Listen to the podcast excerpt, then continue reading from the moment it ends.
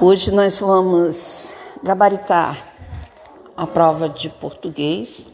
A banca é CEPERJ e o cargo é professor, professor de língua portuguesa. O nível é nível superior e o texto tem por título A Era das Grandes Transformações. Vivemos na era das grandes transformações. Entre tantas, destaco apenas duas: a primeira no campo da economia e a segunda no campo da consciência. A primeira na economia começou a partir de 1834, quando se consolidou a Revolução Industrial na Inglaterra. Consiste na passagem de uma economia de mercado para uma sociedade de mercado. Mercado sempre existiu na história da humanidade, mas nunca uma sociedade só de mercado. Quer dizer, a economia é o que conta, o resto deve servir a ela. Diz-se que mercado deve ser livre e o Estado é visto como seu grande empecilho. Missão deste, na verdade, é ordenar com leis e normas a sociedade também o campo econômico e coordenar a busca comum do bem comum. A grande transformação postula um Estado mínimo, limitado, praticamente às questões ligadas à infraestrutura da sociedade, ao fisco e à segurança. Tudo mais pertence e é regulado pelo mercado. Tudo pode ser levado ao mercado como água potável, sementes, alimentos e até órgãos humanos. Esta mercantilização penetrou em todos os setores da sociedade: a saúde, a educação, o esporte, o mundo das artes e do entretenimento e até nos grupos importantes das religiões e das igrejas com seus programas de TV e de rádio. Essa forma de organizar a sociedade unicamente ao redor dos interesses econômicos do mercado cindiu a humanidade de cima a baixo. Um fosso enorme se criou entre os poucos ricos e os muitos pobres. Essa voracidade encontrou o limite da própria terra. Ela não possui todos os bens e serviços suficientes renováveis. Não é um baú sem fundo. Tal fato dificulta, se não impede, a reprodução do sistema produtivista capitalista. É sua crise. Essa transformação, por sua lógica interna, está se tornando biocida, ecocida e geocida. A vida corre risco e a Terra poderá não nos querer mais sobre ela, porque somos demasiadamente destrutivos. A segunda grande transformação está se dando no campo da consciência. Na medida em que crescem os danos à natureza que afetam a qualidade de vida, cresce simultaneamente a consciência de que, na ordem de 90%, tais danos se devem à atividade irresponsável e irracional dos seres humanos. Mais especificamente, daquelas elites de poder econômico, político, cultural e mediático que se constituem em grandes corporações multilaterais e que assumiram os rumos do mundo. Temos com urgência que fazer alguma coisa que interrompa o percurso para o precipício. O primeiro estudo global foi feito em 1972. Revelou-se que ela está doente a causa principal é o tipo de desenvolvimento que as sociedades assumiram. Ela acaba ultrapassando os limites de suportabilidade da natureza e da terra. Temos que produzir assim para alimentar a humanidade, mas de outro jeito, respeitando os ritmos da natureza e seus limites, permitindo que ela descanse e se refaça a reflexão ecológica se complexificou. Não se pode reduzi-la apenas à preservação do meio ambiente. A totalidade do sistema mundo está em jogo. Assim surgiu uma ecologia ambiental que tem como meta a qualidade de vida, uma ecologia social que visa um mundo sustentável de vida, produção, distribuição, consumo e tratamento dos dejetos. Uma ecologia mental que se propõe criticar preconceitos e visões de mundo hostis à vida e formular um novo design civilizatório à base de princípios e de valores para uma nova forma de habitar a casa comum. E por fim, uma ecologia integral que se dá conta de que a Terra é parte de um universo em evolução e que devemos viver em harmonia com o todo, uno, complexo e carregado de propósito. Daí resulta a paz. Se triunfar a consciência do cuidado e da nossa responsabilidade coletiva pela Terra e por nossa civilização, seguramente teremos ainda futuro. Vamos então à primeira questão, que está formulada da seguinte forma: a questão de número um diz o seguinte: a frase que melhor sintetiza a primeira grande transformação apresentada pelo autor é.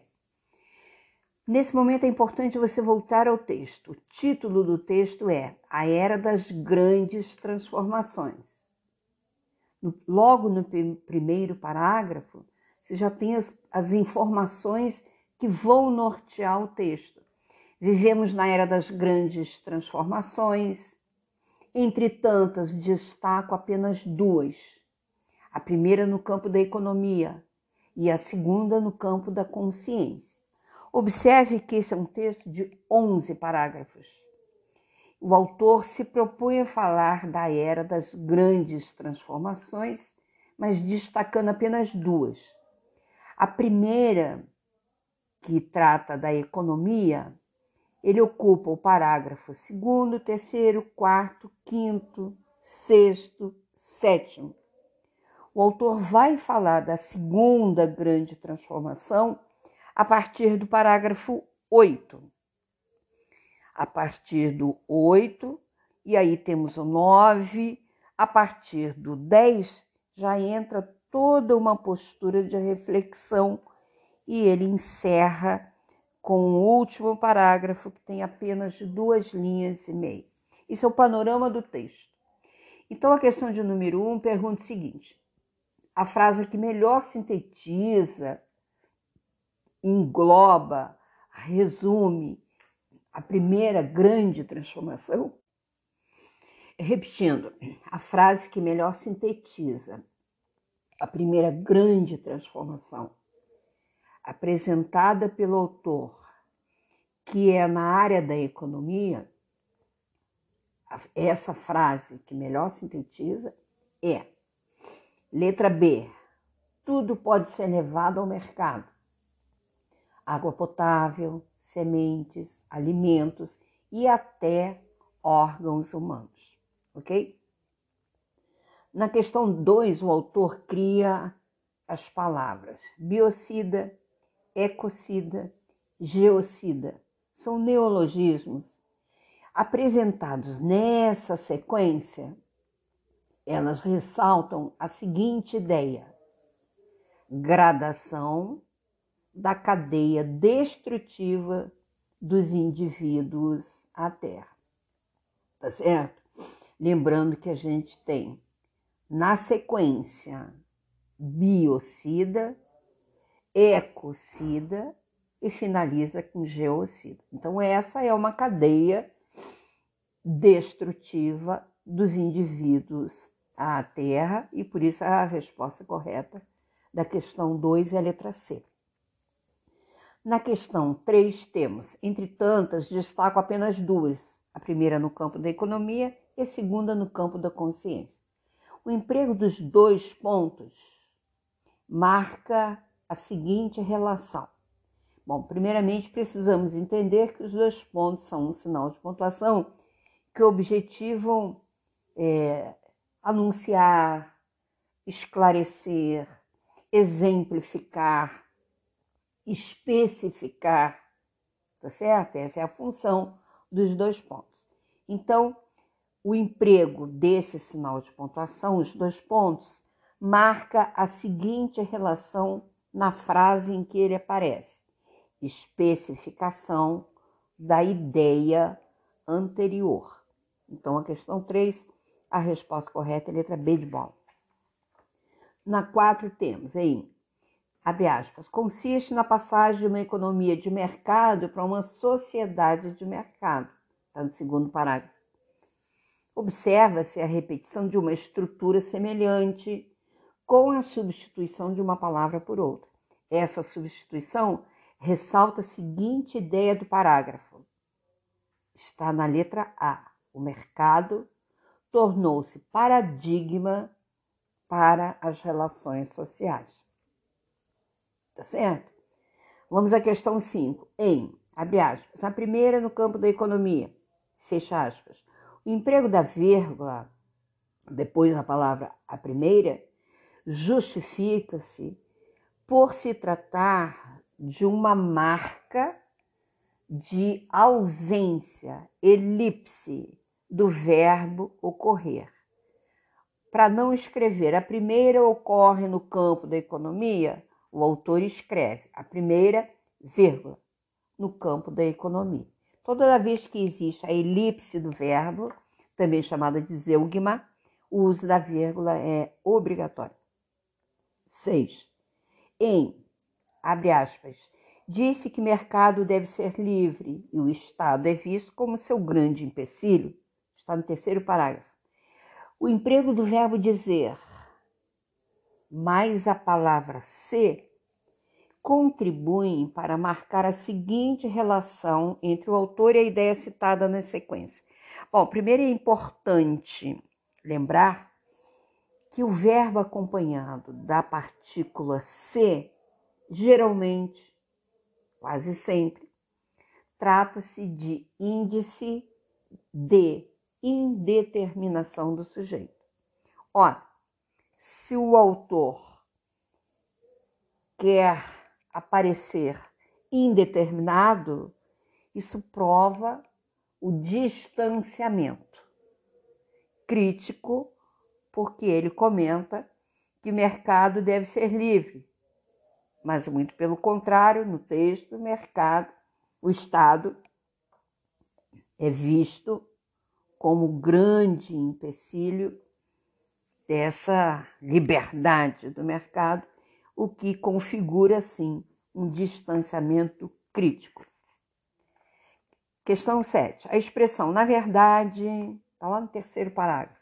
E aí você não tem como mensurar é, é, a significação sem ser voltando no texto. A expressão, na verdade, terceiro parágrafo, disse, terceiro parágrafo diz assim: disse que o mercado deve ser livre e o Estado é visto como seu grande empecilho. Missão deste, na verdade, é ordenar com leis e normas a sociedade. Então, essa expressão, na verdade, marca a relação de correção com a frase anterior. E por isso, a questão 7 tem como opção de resposta correta a letra. Vamos para número 8. Um exemplo de pronome que estabelece a relação coesiva. E aí você precisa resgatar na sua memória o significado de coerência e coesão, que em linhas gerais são representativos da, da semântica textual. Uma relação de coesão é, é uma relação de economia, ajuste, tradução de uma certa palavra. Então, um exemplo de pronome que estabelece essa relação coesiva com elementos que se apresentam posteriormente a ele está em qual das opções a seguir? A, B, C, D, E. A letra A, temos assim: tudo pode ser levado ao mercado, como água potável, sementes, alimentos e até órgãos humanos. Então, essa expressão tudo, ela sintetiza, ela tem essa relação de coesão com esses elementos apresentados posteriormente. Tudo esse no texto, tudo é sinônimo para água potável, sementes, alimentos e até órgãos humanos. Então, a resposta correta da número 8 é a letra A. Na questão 9, abre aspas, essa voracidade encontrou o limite da própria terra. Ela, a própria terra, né, não possui todos os bens e serviços suficientes e renováveis. Fecha aspas. O conectivo que melhor apresenta a relação entre essas duas frases anteriores é, traduzindo, se formos juntar essas duas orações, qual conectivo usaremos? Essa voracidade encontrou o limite da própria terra porque ela não possui todos os bens e serviços suficientes e renováveis, tá certo? Então a resposta correta para a questão 9 é a letra B de Bob. Questão 10. Em se triunfar a consciência do cuidado e da nossa responsabilidade coletiva pela terra e por nossa civilização, seguramente teremos ainda futuro. O emprego desse ainda explicita o seguinte pressuposto: é possível não termos futuro. Essa é a resposta correta para a questão de número 10, letra B de bola. Beleza? Até o próximo gabarito comentado.